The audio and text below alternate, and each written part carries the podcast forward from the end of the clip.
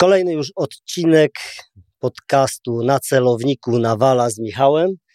A dzisiejszym naszym gościem jest z krwi i kości policjant, podinspektor y, Maczuga i raczej jesteś znany ze swojej ksywy, nazwiska, bo po imieniu to tak jak wiesz, ja jestem Nawal, to też mnie nikt nie wie za bardzo, jak mam na nazwisko, na imię. No generalnie tak się potoczyło, że i nazwisko e, stało się ksywą, czy ksywa nazwiskiem. E, generalnie wielu moich znajomych po wielu latach się dopytuje, jak się faktycznie nazywam. Nazywam się Tomasz Maczuga. Proszę bardzo, ale to tylko y, też jesteś doktorem, tak? Tak, jestem doktorem nauk o kulturze fizycznej.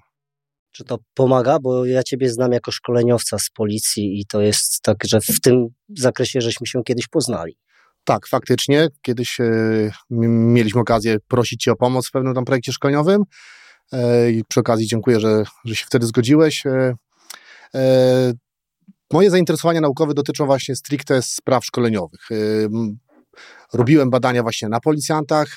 Nie godzę się na byle jakość w swojej pracy zawodowej cokolwiek bym się brał i szukam do dzisiaj, szukam najefektywniejszych metod, sposobów y, uczenia osób dorosłych jakichś umiejętności zawodowych. W tym szczególnie moje zainteresowania dotyczą e, służb mundurowych i, i naukowo dociekam, robiłem eksperyment pewien pedagogiczny, co wpływa na poprawę tej efektywności szkolenia. E, spotkałem na swojej drodze wielu ekspertów, których starałem się e, wykorzystać do zgłębienia swojej wiedzy. Y, cały czas jakby ją aktualizuję, uczestniczę w konferencjach, czytam artykuły, które są na bieżąco e, publikowane. Wszystko po to, żeby e, mm, znaleźć e, sposób, jak w ograniczonym czasie najefektywniej uczyć. To dzisiaj nasza rozmowa będzie na temat szkolenia, bo ostatnio mieliśmy rozmowę y, z policjantem, jak to powiedzieć, z innej półki, raczej tej zarządzającej i po tym podcaście jest bardzo dużo opinii właśnie swojego środowiska policjantów, że to szkolenie w policji nie jest na takim poziomie, które pozwala temu posterunkowemu wyjść na ulicę. Ostatnio spotykaliśmy się z Rafałem Batkowskim. Wiem, że się znacie. No Tomku, właśnie jak wygląda to z Twojej perspektywy? Ty jako wieloletni e, szkoleniowiec, osoba skoncentrowana na w zasadzie nauczaniu policjantów e, i to w różnych formach i w różnych etapach. Mm, myślę, że, że, że będziesz w stanie najlepiej to ocenić. Rafał wtedy, Rafał wtedy wskazał na taki główny problem, który jego zdaniem dotyczy policji, czyli niewystarczający czas na szkolenie policjanta, jak on wchodzi do służby, wdrażający, i również drugi etap, czyli kompletnie można powiedzieć brak czasu, nie wiem, tak mi się wydawało przynajmniej, na tym, w tym okresie takim, e, kiedy już policjant normalnie służy i pracuje, kiedy powinien mimo wszystko mieć czas na samodzielne, nie, nie wiem, czy samodzielne, czy w jakichś innych formach, ale takie szkolenie e, ustawiczne, regularne, m, mm, podtrzymujące jego umiejętności. Jak to oceniasz? Faktycznie to jest problematyczne i w ocenie, myślę, i przełożonych, i szkoleniowców, jak i samych, e, samych policjantów musimy zwrócić uwagę, że to jest e, formacja, która ma ponad 100 tysięcy etatów, która codziennie musi wykonywać swoje czynności. Tak tutaj nie ma pauzy, nie ma stop klatki, to się codziennie musi dziać. Czy policjant będzie średnio, czy bardzo dobrze przygotowany, on musi iść i realizować zadania, które się dzieją codziennie. E, szkolenie, ja myślę sobie tak, że jeżeli chodzi o takie praktyczne przygotowanie, to e, na koniec szkolenia zawodowego podstawowego, który jest na początku kariery pracy policjanta, obecnie trwa około 7 miesięcy, to na koniec tych siedmiu miesięcy, według mnie, e, ten policjant jest najlepiej przygotowany, e, wyszkolony w swojej karierze. Potem jest równia pochyła w dół. E, I samo szkolenie nie jest doskonałe. Nie jest doskonałe z tego względu, że rotacja w zatrudnieniu sięga kilku tysięcy ludzi rocznie. Około 4-5 tysięcy odchodzi, bywało nawet, że ponad 7 tysięcy rocznie ludzi odchodzi i natychmiast trzeba tych ludzi przyjmować i ich szkolić. Jest w Polsce pięć szkół policyjnych, gdzie zajęcia są od rana do wieczora i to po prostu, e, mówiąc brzydko, bardzo kolokwialnie, jak przychodziłem do pracy jako szkoleniowiec, przenosiłem się z komendy stołecznej, to kiedyś mój przełożony powiedział mi, notabene absolwent i późniejszy wykładowca Wyższej Szkoły Wojsk Zmechanizowanych we Wrocławiu, pułkownik Złoto, że, powiedział mi, że to jest e, fabryka gwoździ, że generalnie tutaj nie ma czasu na indywidualizację. To jest e, ciężka praca taka instruktorska, ten człowiek ma przejść szkolenie i iść do pracy i natychmiast pracować. E, nie jest to proste w tak krótkim czasie, przy takich warunkach, e, dobrze przygotować człowieka. Niektórzy wymagają być może więcej czasu, więcej jakiegoś tam indywidualnego podejścia. Niestety bardzo często na to brakuje i czasu, i środków. Nie wynika to według mnie ze złej woli czyjejkolwiek, po prostu z dużego natłoku e, tej pracy. Bardzo dużo ludzi do przeszkolenia, do przeszkolenia rocznie. Według mnie podstawowym takim problemem nie jest długość samego szkolenia, tylko brak jego kontynuacji później, takiej systematycznej. W polskiej policji chciałem też e, zwrócić uwagę, że po tym szkoleniu zawodowym podstawowym, które być może czasami będzie jedynym szkoleniem policjanta przez całą jego kilkunasto czy kilkudziesięcioletnią karierę, karierę są różne formy szkoleń specjalistycznych. W zależności do jakiej pracy on trafi, jakie będzie miał obowiązki, będzie być, mo być może przechodził szkolenia specjalistyczne, których jest ponad 200 różnych kursów specjalistycznych, rodzajów. E, I to też realizują szkoły policyjne. Oprócz tego każda jednostka organizacyjna na poziomie komendy wojewódzkiej organizuje takie doskonalenie lokalne. Są tam nieetatowi instruktorzy, którzy w ramach tam potrzeb, które są w danej jednostce, też powinni to realizować. Mówię, że też powinni, ponieważ znam województwa kolegów, którzy tam pracują i faktycznie te szkolenia prowadzą, a są takie miejsca, że po prostu żaden przełożony nie zdecyduje się, żeby patrol poszedł na szkolenie, gdzie nie ma kto wyjechać w rejon. I tutaj jakby jest e, taki. E, ja myślę, że gdyby była mniejsza rotacja ludzi, gdyby były większe możliwości w doskonaleniu e, później tych wszystkich i wiedzy, i umiejętności, to by to całkiem nieźle wyglądało. Mm, to ja ci zadam pytanie takie, robiąc krok wstecz jeszcze, bo mówisz, że jest duża rotacja. Jak wygląda dzisiaj nabór? Wszyscy się nadają, by być policjantem, czy jednak te memy, które krążą wokół policji, tych, którzy się tam dostają, nie są prawdziwe? Ja pracowałem jako szkoleniowiec prawie 20 lat. E, I faktycznie zauważyłem e, z roku na rok, e, że ta motywacja tych ludzi, którzy przychodzą, jest inna. Kiedyś większość ludzi chciała być policjantami, teraz większość ludzi szuka stałej pracy. To jest pewna różnica. Aha. sprawność fizyczna, pokazują też wyniki badań naukowych, społeczeństwa w ogóle, co 10 lat są takie badania robione przez AWF Warszawski, jest coraz niższa. Wśród młodzieży, wśród dzieci, wśród osób dorosłych. E, no i takie odzwierciedlenie mamy potem jakby w no tak, bo to jest zawodach. społeczeństwo. To jest społeczeństwo. No tak, to, to nie będzie I czymś innym przecież. Tak? Ja generalnie no, nie godzę się z tym, no ale tam dyskutowaliśmy, spotykaliśmy się, były zespoły powołane przez komendanta głównego policji do spraw programów szkolenia, do badania sprawności fizycznej. Wielokrotnie uczestniczyłem w pracach tych zespołów. E, I e, odpowiedź z poziomu komendy głównej jest taka, że to są najsprawniejsi spośród tych, którzy się zgłosili. A co z głową? No są badania psychologiczne, e, które e, w sumie chyba są największym odsiewem, wydaje mi się, że tutaj jakby najwięcej e, badania psychologiczne tutaj myślę, że odsiewają kandydatów do, do, do służby w policji. Także są pewne ustalone standardy psychologiczne. Nie jestem psychologiem, no i ci, którzy je przechodzą, no to, to się dostają. No. Trudno im powiedzieć. Tak naprawdę na poziomie szkolenia nie jesteśmy w stanie zweryfikować w sposób sensowny tej głowy. Ogólnie tak, ja sobie tak to układam, że żeby efektywnie wykonywać tego rodzaju pracę, to są takie trzy czynniki, takie może obszary. Jeden obszar to jest wiedza i umiejętności, drugi obszar to jest sprawność fizyczna i trzeci obszar to właśnie jest ta głowa, o której, o której wspominasz, psychika. My na szkoleniu skupiamy się na wiedzy i umiejętnościach. W zdecydowanej większości. Jak sprawny człowiek przyjdzie, niewielki mamy wpływ na to, żeby trochę jesteśmy w stanie poprawić przez te kilka miesięcy jego zdolności motoryczne, natomiast jeżeli chodzi o głowę, tutaj niewielki mamy wpływ na to. A jaka, jaka średnia wieku? Bo ostatnio rozmawialiśmy z psycholog, bardziej co prawda skupiając się na, na, mm, na, na, na wojsku, e, i ona właśnie mówiła, że w zasadzie, w zasadzie, jeżeli chodzi o wojsko, wiek e, osób, które, które są rekrutowane, nie jest przeszkodą. Tutaj bardziej należałoby, należałoby skupić się na dobraniu odpowiedniego sposobu szkolenia i takiego, takiej edukacji do, stosowanego do tych wieku. Jak ty oceniasz to, jeżeli chodzi o, o, właśnie o policję? W ogóle jaka jest średnia wieku kandydatów? Mniej więcej tak jak... To są młodzi ludzie, 20 do 30 lat najczęściej. Mhm. To są młodzi ludzie. Najczęściej tuż po, po studiach, czasami się trafiają też sobie po, po e, średniej szkole. To są młodzi ludzie. Są jakieś kryteria wiekowe? Nie ma. Kiedyś była górna granica 35 lat, ona wiele, wiele lat temu została zniesiona, także teraz nie ma. Ja pamiętam, miałem kiedyś w grupie 56-latka, który był na kursie podstawowym. Mamy jeszcze, słuchaj, Szansę się szansę zgłosić. się Notabene z tego, co kojarzę, to chyba był to rzeczywiście były żołnierz. Także To tak, ciekawe. tak to wygląda. To No ciekawe. tutaj e, ja tak patrzę z perspektywy takiego fizycznego szkolenia, natomiast e, służba w policji to są trudne decyzje w wielu obszarach. Mhm. Tam jest wiele różnych specjalności. Tam są osoby, które pracują z przemocą domową. Trzeba mieć troszeczkę inne predyspozycje. Są osoby, które I pracują. kto to wyłapuje, na jakim etapie? Obawiam się, że to jest troszeczkę loteria.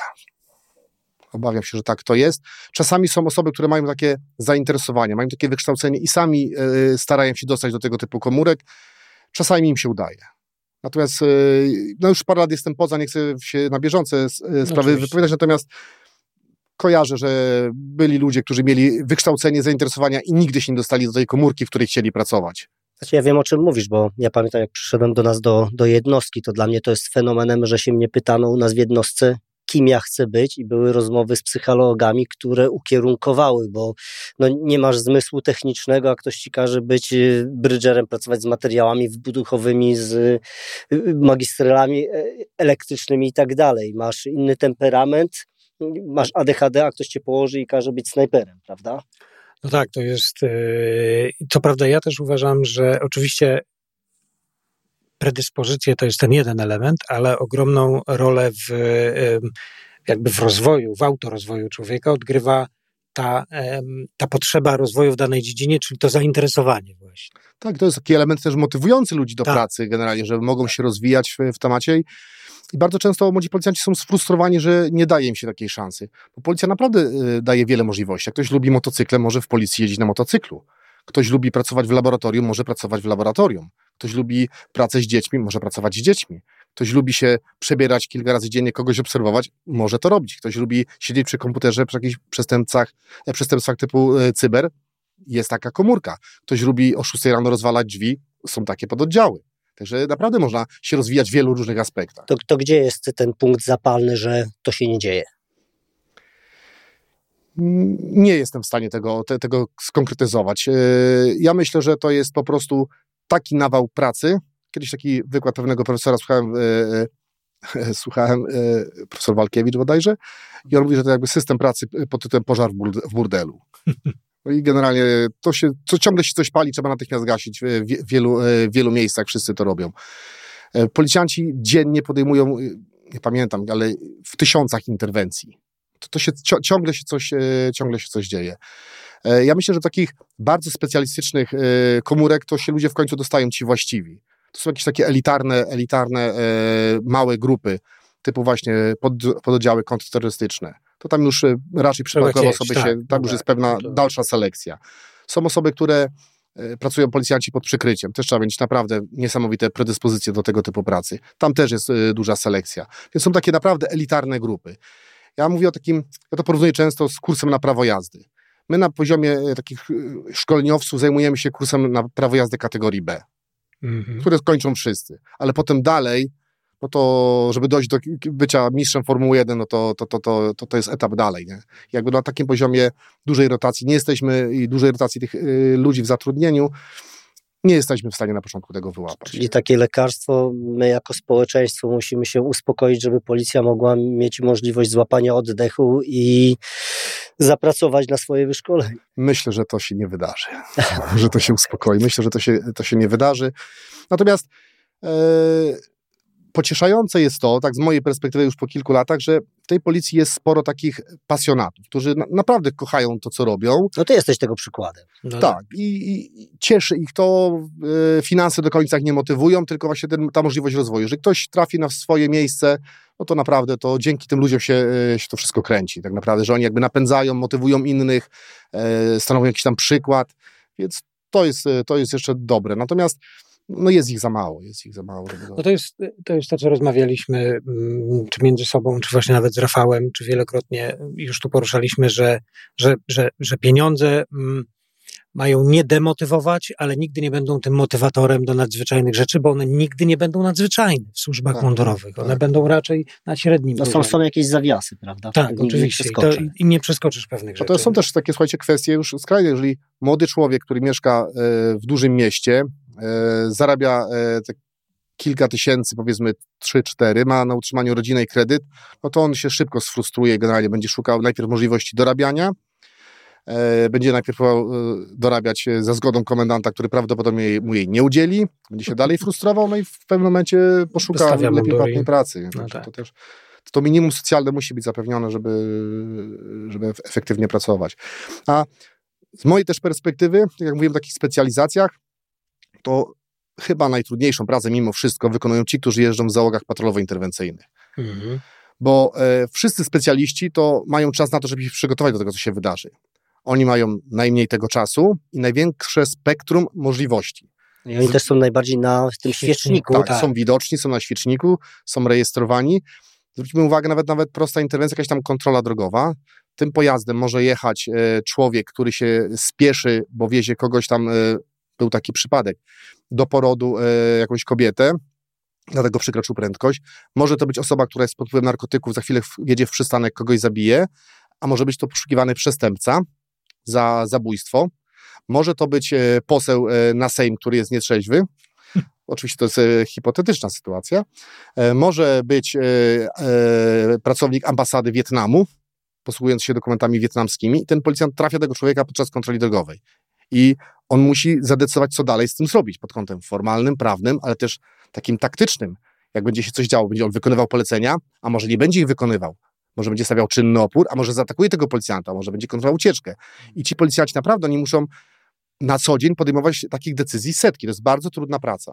Właśnie doszliśmy do takiego momentu, gdzie miałam przygotowane pytanie kluczy do ciebie jako do szkoleniowca, bo w naszej robocie, y, jak szliśmy do boju, to często w głowach mieliśmy to, że tak walczymy, jak byliśmy szkoleni. Tak się szkolmy, jak będziemy walczyć, żeby mieć jak najmniej niespodzianek. Jaki jest etap przygotowania policjanta, żeby sobie z tym radził? Bo ja widzę, ja się akurat z tego nie śmieję, że policjanci strzelają w opony samochodu w ruchu. Mówię o ekstremalnej sytuacji, która się wydarzyła. Czy mają możliwość podczas etapu szkolenia strzelać do samochodu w ruchu? Bo jeżeli nie robił tego nigdy wcześniej, to dlaczego ktoś od niego wymaga, żeby on to robił nabojowo, jeżeli nie miał możliwości przetrenowania tego w sytuacjach sterylnych, gdzie jest instruktor, gdzie są warunki zachowania bezpiecznego posługiwania się broni? Nie ma takiej opcji, żeby policjant na szkoleniu strzelał na ostro do jadącego To dlaczego pojazdu. strzela nabojowo? Nie wiem. Nie jestem w stanie odpowiedzieć na to pytanie. Strzela. Strzela, bo musi.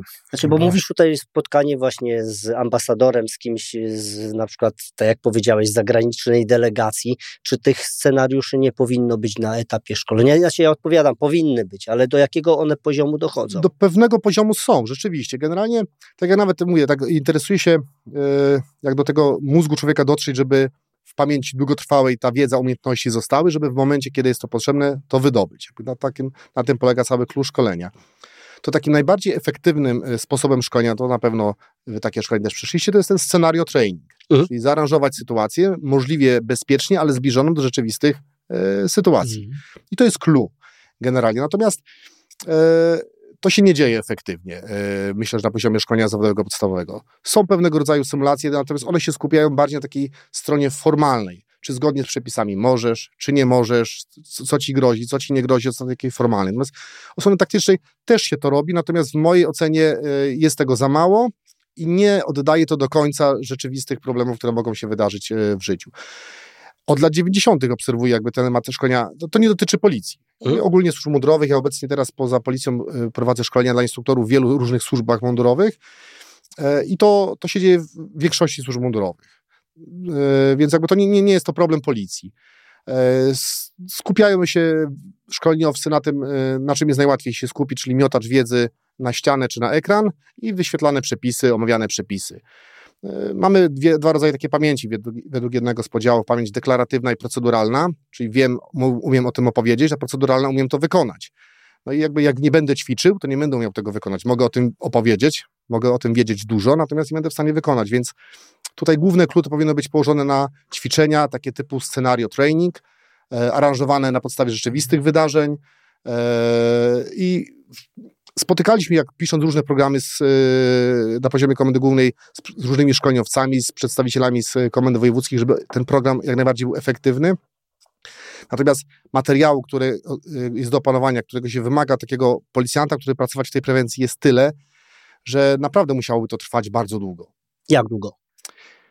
Nie jestem w stanie ci powiedzieć. Powiem tylko tak, że ja mam, mam kontakty z strukturami mm. policyjnymi z różnych y, krajów. Y, w krajach skandynawskich to są trzyletnie studia licencjackie. Znaczy, ja ci od razu odpowiadam jak długo, bo moim przykładowym, takim zawsze sztandarowym przykładem jest bycie mechanikiem samochodowym. Tak, tak, I żeby kogoś nauczyć mechanika samochodowego, trzeba kiedyś chodzić trzy lata do szkoły zawodowej. I jak ja dzisiaj słyszę, że ktoś ma zawód policjanta, gdzie ma nie taki wąski zakres pracy, a od A do Z i on po siedmiu miesiącach wychodzi i pilnuje bezpieczeństwa i musi reagować, to jest mało. Ja w tym momencie nie obwiniam policjantów za ich niewiedzę, obwiniam tych na samej górze, po samych polityków, że zgodzą się na to, żeby w naszym kraju byli policjanci. Bo to jest koszt. Tak. jest koszt. I wtedy mamy teraz y, ludzi y, szkolić przez 3 lata, płacąc y, za to wszystko, czy możemy przez 7 miesięcy. Może taniej będzie tych, którzy się nie sprawdzą, zwolnić? Nie wiem, tak teraz sobie dywaguję. tak. A jest to, jakiś... to jest koszt. E, w różnych krajach są różne rozwiązania. E, miałem okazję prowadzić takie szkolenie też dla instruktorów e, w Szwecji, z też ze szkół policyjnych, no to oni z kolei są zachwyceni naszymi rozwiązaniami prawnymi. Oni mówią, że oni mają tak ręce związane, że u nas jest dużo, dużo lepiej. Na przykład, jeżeli chodzi o sprawność fizyczną, też taki przykład podawali, że gdyby od policjanta wymagać, że co roku ma zdawać test sprawności fizycznej, to by się y, szwedzkie policjanty Może obraził. to wystarcza na tamte społeczeństwo. No już teraz myślę, że mają coraz trudniejszą sytuację, ale do pewnego czasu wystarcza. to przez emigrantów, nie przez Szwedów, z tego co tak być może kojarzę tak, być i może, też parę być razy może, być może, być może tak. Ja chciałem już tak e, zwrócić uwagę właśnie na tą stronę formalną, bo umiejętności e, tych policjantów na końcu szkolenia, tak jak powiedziałem, są niezłe. Że nie będą doskonalone, nie będzie to kontynuowane, to równia pochyła w dół. W dół. E, natomiast bardzo ważne jest, żeby to wszystko miało e, związek z, e, ścisły związek z przepisami, które się, co jest kolejną trudnością, często zmieniają. Policjant musi być na bieżąco. Ja od kilkunastu lat pełnię funkcję biegłego sądowego w Sądzie Okręgowym w Warszawie, gdzie zdarza mi się opiniować interwencje, gdzie użyto środków przymusu bezpośredniego i często y, osoba, wobec której użyto środki, doznała jakichś obrażeń. Bywały przypadki, że straciła życie no i oskarża się policjantów o przekroczenie uprawnień jakby to najczęściej jakby z tym, z tym mam do czynienia. E, I tutaj ma znaczenie e, głównie e, nie tyle sposób działania, tyle zgodność z przepisami. I teraz... moje, moje, moje pytanie, czy taki policjant musi się sam bronić, czy policja z ramienia ma własnych y, adwokatów, obrońców, żeby takiego policjanta bronić? Nie, policjant się sam broni. Dzisiaj też odebrałem taki telefon, policjanci użyli broni, e, no i czy tam podejmę się no opiniowania w tej sprawie. Dlaczego? Przecież wykonał to w służbie. No tak. To mnie drażni ten temat, powiem Ci dlaczego, bo, bo w wojsku byli i są policy, wojskowi prokuratorzy i sędziowie, ale nie ma wojskowych obrońców. Dlatego moje pytanie, jak, jak policja broni swoich pracowników? Nie, nie, nie ma czegoś takiego. Generalnie czasami nawet e, E, to też zależy od przełożonych. Czasami przełożeni stają w obronie tego policjanta, starają się nie, mi chodzi o systemowe, wiesz. To nie ma systemowego. E, a czasami wręcz przeciwnie, generalnie najłatwiej jest tego policjanta zawiesić albo w ogóle zwolnić dla dobra służby. No i zobaczymy. Czasami ten policjant wygra przed sądem, więc jest przywrócony do służby, czasami no to jest człowiek, to jest ktoś, tak. kto ma ręce, człowiek, nogi, który mierzy z tak. tym problemem. No i jakby jest przepis artykuł 35 ustawy o środkach przymusu bezpośredniego, i broni palnej, który mówi, że decyzję o użyciu środków przymusu uprawniony, w tym przypadku policjant, podejmuje samodzielnie i samodzielnie potem odpowiada za to. No właśnie. Nikt nie może mu kazać y, użyć tego w ten czy w inny, myślę, że to jest, sposób. Myślę, że to jest bardzo ważne, żeby to wybrzmiało tutaj w naszej rozmowie, bo sądzę, że świadomość wielu e, osób jest zgoła inna. I, i, I myślę, że wiele osób e, sądzi, że, taki, że system stoi za policjantem, jak się coś wydarzy i ktoś go będzie bronił. Będzie jakiś wielki mechanizm e, ukrywania, mataczenia i tak dalej, i, i, i ktoś go obroni. Jednych pewnie broni, drugich nie broni, ale tego zwykłego policjanta, który pracuje w tym patrolu, w, tej, w tym, tym, tym interwencyjnym, chodzi, chodzi na ulicy, najczęściej nic nie broni, system nie broni. Ten człowiek się z tym problemem mierzy sam. To jest ważne, żeby to, to tak, powiedzieć. Tak, tak. Policjanci wynajmują adwokatów. Oczywiście w komendach e, policyjnych e, na poziomie województwa są e, takie wydziały, gdzie pracują, wydziały prawne, gdzie pracują prawnicy z wykształcenia, to są jakby pracują na rzecz organizacji, nie na rzecz indywidualnego tam policjanta. policjanta. Są biura, jest biuro kontroli, które kontroluje y, działalność policjantów, jest biuro spraw wewnętrznych, które jakby ściga przestępstwa w, w, ramach, w ramach policji, jest prokuratura, która ściga tego policjanta, także ten policjant czasami ma problem z podjęciem decyzji na miejscu, bo często już doświadczony, przykre, przykre doświadczenia mające z interwencji, z odpowiedzialności jakiejś dyscyplinarnej, no tak. karnej, to czasami się waha, czy w ogóle jest sens yy, cokolwiek zrobić. Ja powiem Ci taką historię, która mnie zdraźniła bardzo. Jak pracowałem na Żoliborzu w Warszawie, byłem na praktykach na kursie podstawowym, to kiedyś szedłem w patrolu z takimi starymi gliniarzami, no i tam jakaś awantura, on mówi, poczekaj, łatwiej zrobić oględziny niż przeprowadzić interwencję. Ja mówię, ale jak? posłuchaj doświadczonych. Nie? No i takie, ta, ta, no tak. ta, takie podejście. I, I ci młodzi generalnie jest taki też trend, który zauważam e, wśród tych e, policjantów z tych ogniw patrolowo-interwencyjnych, że oni taki starają się teraz być na styl amerykański, zaczynają się ubierać, sami się doposażają, kupują sobie swój sprzęt, co często bywa takie wyśmiewane generalnie przez starszych policjantów. Natomiast jest taki, pojawił się taki trend, który za własne pieniądze y, szkolą się, nawet waszych byłych żołnierzy jeżdżą na, na, na szkolenia, inwestują w siebie. Więc pojawił się taki trend, który wydaje mi się, że jest bardzo sensowny. A nawet, słuchajcie, przepisy też fajne, bo szkolenie strzeleckie w policji reguluje taki akt prawny na poziomie zarządzenia komendanta głównego policji. Obowiązywał do niedawna taki stary akt, a teraz w styczniu tego roku wszedł nowy tam zarządzenie chyba numer dwa jeżeli dobrze pamiętam. I tam jest fajny zapis, który daje możliwość e, instruktorom szkolenia e, strzeleckiego, że mogą e, raz w miesiącu mieć 8 godzin na szkolenie własne i co najmniej raz w roku mogą e, brać udział w szkoleniu, również organizowanym przez podmioty zewnętrzne. I to jakby jest e, obowiązek, który nakłada e, to zarządzenie na przełożonych, żeby to umożliwił. To jest fajna rzecz. Do tej pory były dwa strzelania w ciągu roku dla policjantów, a teraz mają być dwa na kwartał. Więc taki jest trend w dobrą Powiem stronę. Ci będę miał dużo, dużo maili, bo to co mówisz, że dwa na kwartał, to właśnie ja dostaję tych listów od was, od policjantów bardzo dużo i ostatnio do mnie napisał policjant, że całe strzelanie zajęło mu 24 minuty z wejściem i z wyjściem z, ze strzelnicy. To, to, to długo, długo. Także musiał się, za, musiał się zagadać. Szczęśliwcem jesteś. Musiał tak, się ja, ja, ja rozmawialiśmy wcześniej też y, na temat sytuacji i satysfakcji pracy w wojsku. Ja postulowałem i będę powtarzał przy każdej okazji na temat pewnej filozofii, która moim zdaniem powinna być jednym z, jednym z jakichś czynników wpływających na układanie tej pracy, na myślenie, na, na budowanie struktur i pracy z ludźmi. W wojsku nazwałem to taki strategiczny szeregowy. Oczywiście odnosząc się do tak naprawdę tych żołnierzy nie tylko szeregowych, ale też młodszych podoficerów i generalnie i tak dalej.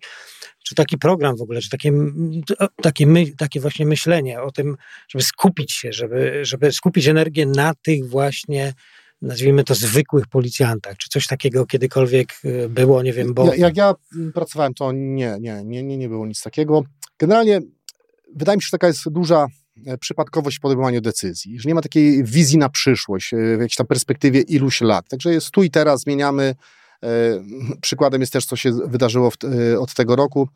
W latach 90. były kursy podstawowe, podoficerskie, aspiranckie, oficerskie. Potem zostały te y, podoficerskie, aspiranckie zlikwidowane na rzecz kursów specjalistycznych, że w zależności gdzie ktoś trafi, będzie takie specjalizacje robił. Historia zatoczyła koło, teraz od stycznia ponownie mamy szkolenie podoficerskie, aspiranckie. No to tak jak w wojsku zawsze zamieszczanie było na tematy specjalistów, nie? Były dodatki, to byli specjaliści no. później. I tak, myślę, brak takiej, według mnie takiej wizji, e, wizji e, do przodu. I jak mówimy o szkoleniach, to też Kwestia też, e, to co mi się nie podoba na przykład, to brak takiej unifikacji tak naprawdę. Bo jak wspomniałem wam, jest pięć szkół policyjnych, w każdej komendzie wojewódzkiej są nieetatowi instruktorzy e, i może się zdarzyć tak, że policjant, który ukończył według tego samego programu szkolenia zawodowe podstawowe, posiada dosyć e, różne umiejętności z jednej szkoły i z drugiej szkoły. No właśnie. To jest... I to, to, to jakby też zabiegałem o to przez wiele lat, żeby wystandaryzować e, pewne procedury działania, na, na bazie oczywiście przepisów generalnie. Natomiast e, od lat 90. pokutuje według mnie takie podejście, bo początkowo wielu instruktorów, którzy się znaleźli w policji, to byli byli sportowcy ze sportu walki. Najczęściej z judo. Jakby sport gwardyjski, było bardzo wielu judoków no, i oni potem zostali... To były kluby milicyjne Tak, tak, tak. I oni zostali potem instruktorami. Zapasy judo. I e, jak mówiłem wcześniej o tym scenario training, no to judo to nie jest scenario training, yy, jeżeli chodzi o interwencję. Ci policjanci uczyli się nawet japońskich nazw na szkoleniu. Znaczy ja na swoim szkoleniu też się uczyłem japońskich nazw technik, które wykonywałem. Ćwiczyliśmy w kimonach, kłanialiśmy sobie, się sobie nawzajem przy, podczas ćwiczeń. To nie jest scenario training. To, to, to nie jest okay. do interwencji policyjnych. No i to już na dzień dzisiejszy to z biegiem lat zostało troszeczkę eliminowane, natomiast nie zostało to wyeliminowane. Dzisiaj ten program wygląda już w miarę profesjonalnie, natomiast jeszcze są naleciałości, jeszcze są, jak są opracowane programy, no to jest tam moda na brazylijskie jiu-jitsu. Słuchajcie, to wrzućmy coś z brazylijskiego do programu. Tak, no tak, bez to, względu na to, czy to ma sens, czy nie ma sensu. Czy to, to ja mówię, ale tak. zróbmy analizę, jakie interwencje najczęściej występują. Słuchajcie, na przykład e, też mogę powiedzieć, że e, dopóki pracowałem, byłem jedyną osobą, która globalnie na poziomie całej Polski zrobiła analizę najczęściej występujących ataków na policjantów w czasie interwencji. Systemowo nikt tego nie robi. Ja mówię, ale to jest dla nas klucz szkoleniowców, co jest najistotniejsze. Że się wtrącę, to uwielbiają robić Amerykanie. Tak. Ja właśnie czytając te artykuły właśnie ze Stanów, wpadłem, zróbmy to. Zacząłem od biurokratycznej strony do komendy głównej, my mamy swoją pracę, nie ma ten. No to ruszyłem, ruszyłem e, dwoma torami, e, zwróciłem się do poszczególnych komend wojewódzkich, wszystkie oprócz jednej mi odpowiedziały, przysłałem mi mnóstwo materiałów, no to oprócz swojej normalnej pracy po godzinach jeszcze analizowałem to. E, ale powstał nawet sensowny artykuł, który jakby pokazuje jasno, jak najczęściej policjanci są atakowani, jakich środków używają. Ja mówię, dla mnie jako szkoleniowca to jest punkt wyjścia. Słuchajcie, no, na, ty, na, ty, na tym opierajmy, e, jak szkolić, jak doskonalić te umiejętności, z czym ci policjanci mają problem. Tak? Była próba też zrobienia tego, jeżeli chodzi o użycie broni palnej. E, też takie materiały zostały zebrane, ale chyba nie zostało to jeszcze do dzisiaj opublikowane, nie? jeżeli chodzi o użycie broni. Policjant w Polsce powinien mieć broń palną przy sobie? No ma. Ale czy powinien mieć, czy zmieniłbyś to na przykład na tasera? Jedno nie wyklucza drugiego, według mnie. Według mnie powinien mieć. Według mnie powinien mieć. E, znaczy, powinien... bo tak na przykład mówię w Anglii. W Anglii policjant tak, na ulicy słynny Bobby. Tak, nie tak. ma broni przy sobie. No to tak u nas, myślę, że taka w wielu państwach jest coś takiego jak policja municypalna, u nas jest straż miejska, też nie mają ci strażnicy, też nie mają przy sobie broni palnej. Oczywiście. Więc tak, takie, ja, bym to, ja bym policjantom e, jakby nie, gwa, nie gwarantuje, że wszyscy policjanci będą w stanie w stresie poprawnie użyć tej broni. Mhm. Natomiast no, powinno się stworzyć warunki, żeby byli w stanie użyć broni e, wtedy, kiedy trzeba, tak jak trzeba, natomiast powinni ją mieć. Powinni no ja myślę, że też, ja tutaj też się zgodzę, że yy, nie widzę problemu, żeby, żeby ten policjant tą broń miał, oczywiście pod warunkiem, że system zrozumie, że uzbrajając tego człowieka w broń krótką najczęściej, czyli pistolet, a to jest bardzo trudny, e, bardzo trudny rodzaj broni do, do, do nauki. W sumie wymaga, wydaje mi się, do, do takiego sprawnego, celnego operowania ją najwięcej treningu. E, dużo więcej niż karabinek e, czy szczelba. Nie wiem, czy się ze mną zgodzicie, ale, no, ale jednak, jednak to nawet jest takie oczekiwanie też społeczne, tak, że y, w mentalności mimo wszystko Polaków jest coś takiego, że jeżeli zwracamy się do policjanta o pomoc, no to chcielibyśmy pełne spektrum pomocy. Sądzimy, że, że, ten, y, że, że ten funkcjonariusz będzie w stanie nam w pełni pomóc. No i tak byśmy chcieli, mm, żeby to tak było, prawda? No tak, te, te, też, bym, też bym tak chciał, też bym sobie tego, tego życzył. E, ja myślę, słuchajcie, że jeżeli chodzi o szkolenie strzeleckie, to w ciągu tych siedmiu miesięcy, jeżeli dobrze pamiętam, to obecnie jest w programie 144 godziny. I tutaj myślę, że e, koledzy, którymi e, miałem okazję pracować, to całkiem sensownie to szkolenie realizują. Ja pamiętam początki, no to była, były boksy, na których leżały pistolety, jednorącz bokiem, e, sześć strzałów odłożyć, bo broń Boże nie rozładowywać. Jeżeli coś tam się stało, zawołać instruktora, odłożyć broń, niech instruktor usunie jakieś tam zacięcia czy inne awarie w tej jednostce broni. No dzisiaj to wygląda dużo sensowniej. Na koniec naprawdę policjanci z, e, już z tą bronią się całkiem sprawnie posługują. No tylko to, co mówimy, że faktycznie, żeby utrzymać te umiejętności, to trzeba mieć e, tą przestrzeń. Wiemy już, że wiemy już tak naprawdę, że, że taki zwykły policjant w tym ogniwie mm, patrolowo, patrolowym powiedzmy ma no, ciężko mu będzie znaleźć taki, taki e, precyzyjnie ten czas, e, nie wiem, od 8 do 16, żeby przyjść na tę strzelnicę i strzelać. Nawet jeżeli miałby tylko te, te dwa magazynki, czy jeden magazynek na miesiąc. E, czy tu generalnie właśnie e, były jakieś próby? Jeden z komendantów głównych policji, były już, e, wydał kiedyś zakaz, bo policjanci chodzili prywatnie za własne pieniądze na strzelnicy strzelać z broni służbowej. On wydał zakaz, że to jest po prostu niedopuszczalne. Jak, jak oni, skandal. Jak oni, skandal, jak oni mogą ze swojej broni służbowej prywatnie strzelać. Kiedyś nie Oni wiem, płacili to... za strzelnicę, za instruktora, za amunicję. Kiedyś słyszałem, nie wiem, czy to jest prawda, że policjant został ukarany za to, że miał swoje prywatne kajdanki podczas interwencji. No nie, nie, nie znam takiego przypadku, znam przypadek za... I to mi policjant opowiadał. No, nie, no, wszystko jest możliwe. Ja znam przypadek zapałkę e, teleskopową, że użyli upałki teleskopowej, e, a miał wydaną e, na wyposażenie inną, to tak, to znam taki przypadek, że tak, tak, tak było. Trochę inne pytania. Jest teraz w mediach bardzo dużo, zresztą w waszym środowisku, że policjantów odchodzi na emeryturę służba czy praca, życie po życiu. Jak to wygląda w Twoim wypadku i jak Twoje środowisko policyjne patrzy na to, że kolejna duża fala policjantów będzie na emeryturze? Tak jak mówiłem, no, tak z tego co pamiętam, to taka normalna rotacja to jest około 4-5 tysięcy ludzi. No, czasami by bywało, że tam 7 po, e, powyżej 7. No bo to nie pierwsze zamieszanie. Tak, tak, tak. No. Także, e, tak jest, no teraz e, no, ilu ludzi, tyle pewnie tyle powodów szkoda generalnie. Część ludzi to już powinno dawno odejść, mhm. e, znam takich, e, natomiast e, części tych ludzi to szkoda po prostu, bo nie znaleźli swojego miejsca, mieli swoją pasję, jakby tak sfrustrowani odchodzą, że jakby no, uderzają po raz kolejny głową w ścianę. Mam takich kolegów, którzy z, no, z tego powodu głównie to Część pytanie podtrzymujące to pytanie, bo wiesz, ja słyszę statystyki, politycy mówią o tysiącach y, przyjęciach nowych. Ja dzisiaj, jak słyszę o wojsku, że ktoś mówi, że 300 tysięczna armia, to ja zawsze się pytam, a kiedy ten żołnierz, który przychodzi dzisiaj do służby, będzie tym żołnierzem, który będzie mógł wykonywać swoje zadanie? Jaki jest czas wstąpienia do policji i wykonywania pracy na poziomie? 7 miesięcy. Tyle trwa kurs. No ale żart sobie robisz. Na poziomie tego, który odchodzi z tym jego doświadczeniem. No to, to są lata, no tak jak mówisz, minimum, minimum są te trzy lata. Nawet jest ta służba przygotowawcza, która trwa formalnie trzy lata. E, potem się przychodzi do służby stałej i, no to jest taki okres, myślę, że minimum doświadczenia, żeby... Z trzyletnim policjantem można już gadać.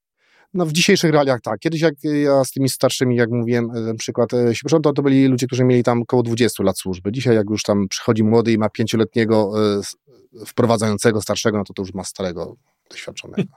A jest taki mentoring w policji właśnie, czyli po, po tym kursie e, jako mówię, element systemowego takiego nie. prowadzenia nie ma. Czyli jak się trafi, to się trafi.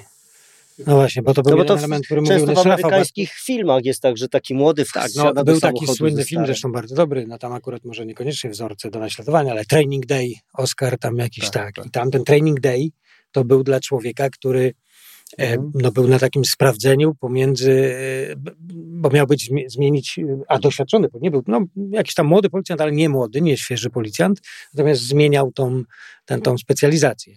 Tak. I ten proces mentoringu jest tam w systemie, czyli generalnie musi się to odbyć, żeby... Tutaj e, myślę, że tu zależy od przełożonego. Przełożeni starają się tak właśnie, żeby mm -hmm. tego młodego z kimś bardziej doświadczonym gdzieś tam e, dać. Natomiast oczywiście ci starsi, jak tam pracują razem w patrolu, znają się, no to niechętnie się chcą rozdzielić, żeby pracować z kimś, kogo nie znają. No tak. Także to takie, takie, takie ludzkie, ludzkie, ludzkie problemy. Kiedyś był nawet taki system, że y, były nawet szkolenia dla takich opiekunów y, praktykantów, którzy przychodzili tacy policjanci, którzy mieli opiekunami w jednostkach, tam się mieli tymi ludźmi zajmować, natomiast no to jest fabryka, to się, to się, mhm. dzieje, to się dzieje ciągle i jakby są zawsze ważniejsze sprawy od tego, żeby tam y, kogoś nowego wprowadzić. Właśnie może by, może by warto, może by warto zmusić kogoś do pomyślenia nad tym, że te tak zwane ważniejsze sprawy powodują, że te mniej ważne sprawy dorasta, urastają do rangi dramatów. Prawda? No bo potem wszyscy wszyscy oglądamy jakąś nieudaną interwencję policji i każdy jest wtedy specjalistą od policji. No tak, tak, tak, tak, tak, I, tak to jest. Tak. Dla mnie to, że oglądamy, tak jak z punktu widzenia biegłego sądowego wam powiem, bo tam sąd często mnie pyta, no to czy to było poprawnie, czy niepoprawnie. A do czego to porównać? No właśnie. Jak nie mamy tego wystandaryzowanego. Są przepisy, no to punktem wyjścia oczywiście będą ustawy o policji, ustawa o środkach przymusu bezpośredniego broni palnej, no to to jest punkt wyjścia, ale czy on takie szuku fuku, czy dziadzia zastosował, czy inne, to, to czy to jest poprawnie, czy niepoprawnie. I y, były naprawdę, słuchajcie, takie dążenia do tego, żeby y, zunifikować. No i część y, środowiska policyjnego była przeciwna temu, że a jak określimy tak, a zrobię inaczej, to potem będę miał kłopoty. A tak to robi i każdy się teraz doszukuje, czy to było na pewno poprawnie. Jakby było jasne, jak jest poprawnie, ale jest tak, tak. Tutaj oczywiście no, nie mówimy o zapisaniu wszystkiego yy, od A do Z bez jakiejś elastyczności, bo, bo, bo, bo, bo, no bo regulacje muszą być elastyczne, ale ja jestem zwolennikiem jednak standaryzacji, w sensie takim określenia pewnego pewnego... Nawet tego, na poziomie tego fundamentu, tego szkolenia zawodowego tego podstawowego. Standardu, tego, że instruktorzy wiedzą, czego mają nauczyć, Przełożeni wiedzą, z jakim poziomem wiedzy umiejętności y, trafia do jego jednostki y, policjant po kursie. Wszyscy jakby wiemy, jaki ten standard jest na początku. Potem co dalej, no to możemy doskonalić. No widzicie, ja, popatrz Michał, ale jeżeli by zrobić prawnie, że jest komórka, że są adwokaci, którzy takiego policjanta w cudzysłowie bronią, którzy wyświetlają jego punkt widzenia pracy, o ile łatwiej by było policjantowi podejmować interwencję, wiedząc, że coś za nim stoi, a nie to, że on musi wyciągnąć pieniądze z konta i pójść szukać adwokata, broń mnie pan, chociaż byłem na służbie. Tak. To, to są e, częstokroć pieniądze znacznie przewyższające no. pensje tych Tak, to powoduje paraliż. Ja, ja o tym standardach jeszcze tylko powiem, wiesz, bo pamiętam e, w Iraku mm, do nas był dołączony kolega ze Stanów, Drago, myślę, że znany części, w każdym razie Navy SEAL z pochodzenia Polak. Tak, tak, tak. tak. I, e, I kiedyś tak rozmawialiśmy, on mi tak powiedział, wiesz, e, co wyróżnia e, żołnierzy gromu na tle innych żołnierzy. Wyróżniał jego zdaniem, że e, wyróżniało to, że wszyscy żołnierze, wszyscy sekcji bojowych spełniali standard. Czyli wiadomo, że każdy jest wyszkolony na na założonym, nieważne, takim, takim założonym, określonym poziomie. Oczywiście powyżej standardu, jeden jest lepszy w tym, drugi jest lepszy w tym, jakieś tam są różnice. Ale on zwrócił uwagę właśnie na to i to mi utkwiło w pamięci, że, że po każdym wiadomo, czego się spodziewać. I taka, taka idea, nie wiem, czy się ze mną zgodzisz, że właśnie... Tak, ja, twoje... ja, ja, ja no, optowałem za tym, natomiast jakby to nie, nie, nie znalazło. Program szkolenia zawodowego podstawowego też jest jakby formalnie wprowadzony decyzją komendanta głównego policji, to też jakiś tam jest jakiś e, akt e, taki prawny wewnętrzny. Tam jest e, w miarę to już tam wystandaryzowane, ale zbyt ogólnikowe są pewne rozwiązania. Tak jak spotykaliśmy się w gronie instruktorów, w każdej szkole jest kilkunastu z tej danej dziedziny i dyskutowaliśmy, się okazało, że jeden oceniłby to rozwiązanie na bardzo dobre, a drugi by tego człowieka nie przepuścił dalej. Ja mówię, słuchajcie, ale rozmawiamy w gronie specjalistów, jak to możliwe? Więc jakby tutaj jakby jest e, często poziom nawet taki oceniania tych ludzi na koniec, czy, czy, czy on spełnia te wymagania, czy może ukończyć szkolenie zawodowe podstawowe, czy nie może. Bywały takie, bywały i takie rozterki. Ja bym tutaj właśnie zmieniając, ja bym się skupił właśnie na takim wystandaryzowaniu szkolenia zawodowego podstawowego, wystandaryzowaniu e, poziomu instruktorów, odpowiedni dobór instruktorów z odpowiednimi kwalifikacjami. To myślę, że byłby taki pierwszy krok, żeby, żeby polepszyć. Z kim rozmawiać, żeby to zmienić? No, formacją kieruje komendant główny policji. Kto wyznacza komendanta głównego policji? Minister Spraw Wewnętrznych i Administracji. Czyli zwrócić się do wyborców, żeby mądrze wybierali, by tym ministrem spraw wewnętrznych była osoba, która no. kompetentnego komendanta czy myślę, że tyle jest spraw generalnie przewyższających to. Przewyższających ten problem, że kiedyś taki znajomy opowiadał mi sytuację, że pracował właśnie w komendzie głównej policji i mówi, że zajmował się jakąś tam wąską działką. Dla niego to była najważniejsza rzecz. Poszedł do swojego naczelnika naczelnik otrzymał takich ważnych rzeczy dla kogoś tam kilkanaście. Poszedł do dyrektora biura. Dyrektor biura od wszystkich naczelników już miał kilkadziesiąt arcyważnych rzeczy. Ten dyrektor, jeden z kilkunastu czy kilkudziesięciu do komendanta głównego, już jest kilkaset ważnych spraw. No i to takie ginie wszystko. Tu jest przestępczość, tutaj e, są uprowadzone dzieci, tu są e, sprawcy przemocy w, w, rodzinie. Jest wiele różnych. Ja to e, wszystko aspektów. rozumiem, tylko że na tym naszym podcaście myśmy się gdzieś tam z Michałem umówili, że chcemy rozmawiać o tych na dole. Oni nas tak. interesują. Ten policjant, który kurczę musi przejść się ulicą, jechać samochodem. On jest dla nas ważny. Tylko, że wiesz, tylko, że tu rozmawiamy i tutaj faktycznie teraz wychodzi, że wiesz, mówiąc nawet o potrzebach ludzi na dole, które się przekładają na potrzeby społeczne, tak naprawdę, to, to te analiza tego, układanie tego w sposób systemowy, doktrynalny musi spłynąć z góry na dół. Bo jeżeli będziemy jeżeli, ciągnąć tak, no to wszystko, dołu do góry, no ciężko się tam to formalne, tak. No to, Natomiast tutaj ja myślę, że też, jeżeli chodzi o tych policjantów na dole, to też, y, żeby było jasne, na początku rozmawialiśmy o tym, że inni, według mojej oczywiście oceny, kiedyś przychodzili ci kandydaci, inni teraz. No to, Ale tacy są, innych nie będzie. Tacy są, innych nie będzie. Natomiast słuchajcie, e, ja się nie godzę na takie podejście, że przychodzi policjant i on po kilku miesiącach pisze raport o zwolnieniu ze służby, argumentując go tym, że chciał mieć laptopa, już uzbieram na laptopa, w związku z tym prosi o zwolnienie ze służby w policji. Nie, tak. No to etap selekcji. Autentyczny, autentyczny przypadek. Słuchajcie, więc e, był kiedyś kurs w jednej ze szkół policyjnych, gdzie się e, zwolniło kilkanaście osób z jednego kursu, ponieważ strzelanie jest dla nich zbyt stresujące. Byłem świadkiem na strzelnicy, kiedy pierwsze strzelanie i policjantki się rozpłakały w trakcie pierwszego strzelania. Tak duże emocje były. Więc są ludzie, którzy się do tej pracy nadają, są zaangażowani, natomiast są ludzie, którzy są tak na granicy i są ludzie, którzy się nie nadają. No i tutaj przychodzimy, sądzę, że, że ciekawym właśnie y, byłby, byłoby odniesienie się do tego, o czym rozmawialiśmy ostatnio z Ingą, psycholog, y, gdzie mówiła właśnie, że psycholog służy, jest, powinien być na etapie rekrutacji właśnie pomocą. Nie, nie, wiesz, nie, kto się nadaje, nie nadaje, tylko kto ma do czego predyspozycję. Tak, bo tutaj może być taki bo ta pani, która się boi strzelać, będzie na przykład świetnym analitykiem, tak, który tak. zobaczy kilka dokumentów i zbierze to w całość. Polska policja przyjmuje policjantów w profilu takim, żeby pracowali w prewencji na ulicy. Priorytetem jest wyszkolenie policjanta, przyjęcie policjanta do służby, wyszkolenie go na takim poziomie, żeby mógł realizować e, na takim podstawowym stanowisku prewencji swoje zadania. Natomiast e, co dalej, gdzie on dalej trafi, no to będzie już zależało e, od jego przełożonych, czy być może dostrzegną w nim jakieś inne predyspozycje, ale być może na poziomie rekrutacji, policjant, który miał predyspozycję, jak mówisz, jakiś do analiz, może nie przeszedł tego sita, bo nie pasował do prewencji. Też się może tak zdarzyć. No właśnie. No właśnie, warto o tym rozmawiać. Uważam, że Komendant główny oczywiście jako instytucja zarządza policją, ale na tym poziomie powinny być komórki, które e, dokonują właśnie takich analiz, które prowadzą te procesy, e, które się przyglądają.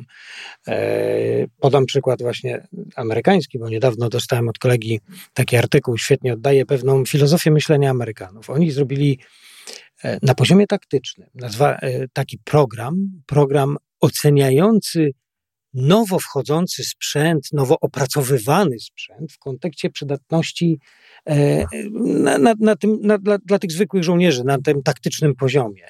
Nazywa się to projekt konwergencja, czyli spójność tego wchodzącego sprzętu z tym, co robią tak naprawdę żołnierze, na ile to jest przydatne. I, na, i, i w tym uznali, że to świetnie działa, będą to rozszerzać na poziom wyżej, e, operacyjny, wciągają do tego inne kraje, Australia, Wielka Brytania, żeby móc duży projekt tego typu ciągnąć. Zarządza tym generał. To są takie rzeczy. E, po co? Po to, żeby, żeby tak naprawdę rozwiązać, mieć nowe zdolności, ale też oszczędzić zwyczajnie pieniądze. Nasze wspólne pieniądze, na, na, czy ich akurat w tym przypadku, na, na, na rozwój sprzętu i nie popełniać, nie popełniać błędów takich, że kupimy milion rzeczy. I mają się, myślenie że... krytyczne. Tak, tak, ale to są systemowe rozwiązania ja nie spotkałem się z czymś takim, przynajmniej w naszej instytucji, w wojsku, nie wiem, może teraz to, to, to, to mam, nie wiem, może powstaje, no właśnie jak było w policji, jak, jak w policji. Nie, to nikt na tym poziomie myślę, że tak e, nie myśli, nie, nie, nie, nie myślał na pewno, a czy nie myśli, to myślę, że nie, nie, nie. nie. Inne jeszcze, problemy. Tak, jeszcze, jeszcze nie.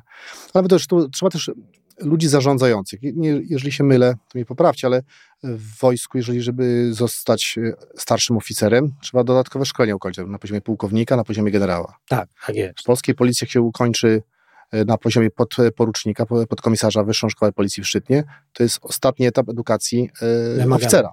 Mhm. Potem można już awansować nieskończenie do górnego stopnia, natomiast... A można zostać ma... oficerem policji, mając po prostu wyższe wykształcenie, bo bez bycia na szkole policji? Nie każdy oficer musi przejść. Tak. No to widzisz, no to w wojsku jesteś magistrem bibliotekarstwa, idziesz na kurs oficerski, zostajesz oficerem. Z czym ja się nie zgadzam, bo Michał, żeby hmm. zostać oficerem, chodziłeś 4-5 lat do szkoły oficerskiej. Tak, a to przewidziano taką drogę boczną na zasadzie kursów oficerskich, z tym, że dla wyspecjali... No i oczywiście, oczywiście w jakimś sensie yy, sama idea może, jak to zwykle bywa, trudno krytykować, trzeba by spojrzeć na konkretną koncepcję pierwotną, natomiast w praktyce oczywiście jest to jakaś furtka boczna na zostawanie oficerem trzy miesiące. Tak, tak, tak, tak. tak. No, ja mając, no, mając oczywiście, że będąc tak. magistrem oczywiście, że tak, administracji bo tego bibliotekarstwa. Typu, tego typu przyspieszone kursy, czy w jakimś, ale merytoryczne, kursy przywództwa, kursy takie y, nawet nie zawodowego, zawodowego, y, choć w jakimś sensie pewnie też rozwoju, ale, ale szczególnie znaczy, tego zawodowego poziomu. Rzeczywiście, zawodowego dla... rozumiem te kursy oficerskie dla tak. starych podoficerów, którzy no właśnie, są 10-15 lat. To powinno być dla, dla tych właśnie doświadczonych podoficerów, którzy, którzy chcą, ich predyspozycje wskazują, że mają szansę zostać no, rokują na, na, na, na, na te wyższe stopnie zarządzania w końcu tak naprawdę i oni się doszkalają w, w tych elementach, które, które są wymagane, a nie boczną furtką bach. Tutaj e, w policji teraz też jest tak, że e, trzeba być policjantem, trzeba mieć ileś tam e, lat służby, trzeba mieć zapewniony etat ten oficerski, wyższe wykształcenie. I teraz nie pamiętam, ile to też jest taki kurs, tu nie ma już czteroletnich studiów, kiedyś były takie policjum. Kurs, nie wiem, on trwa tam kilka też miesięcy i wtedy zostaje się już tam pod, pod komisarzem. Nie?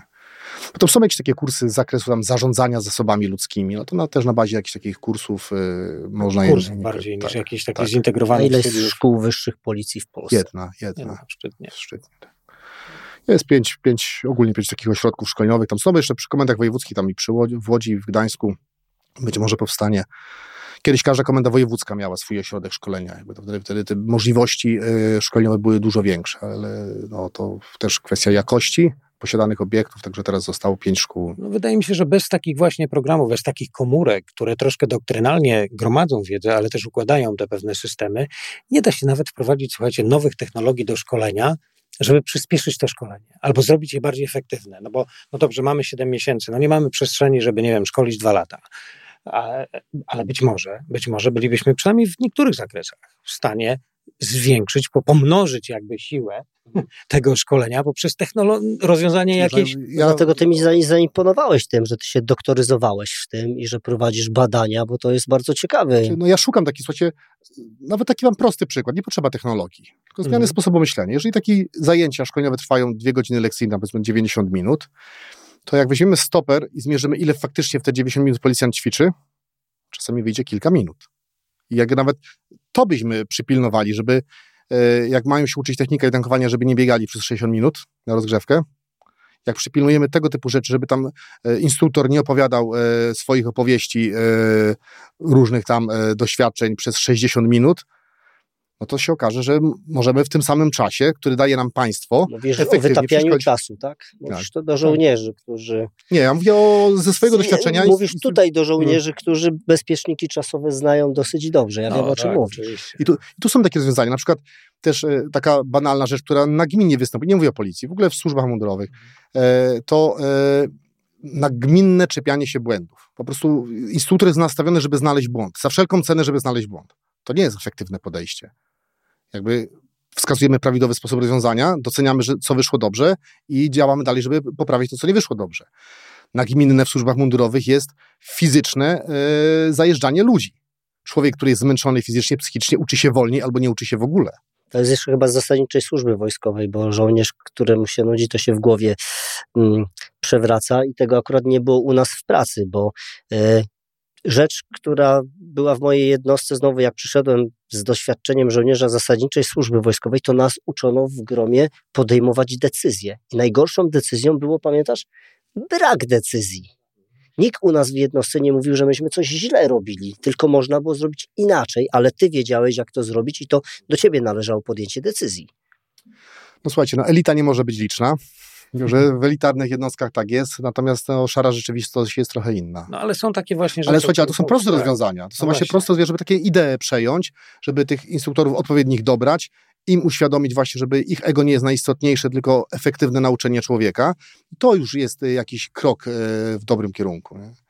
No myślę, że możemy powoli konkludować, bo, bo tą naszą rozmowę, bo no moglibyśmy no właśnie, jeszcze... O czym, o czym, nad czym teraz pracujesz? Tak, tak Czyli ja generalnie y, obecnie szkole służby mundurowe wciąż mhm. prywatnie, skupiając się na szkoleniu instruktorów. Jakby to jest mój taki konik, że uczę instruktorów, jak uczyć efektywniej. Mhm. I wielu służbach mundurowych. E, do tego w różnych e, e, szkołach walki wręcz, sztuk walki, samoobrony, mhm. również zajmuję się szkoleniem instruktorów. Nie chodzi jakby o same umiejętności, tylko jak efektywnie uczyć bo to też jest pewna umiejętność, to jest pewna wiedza.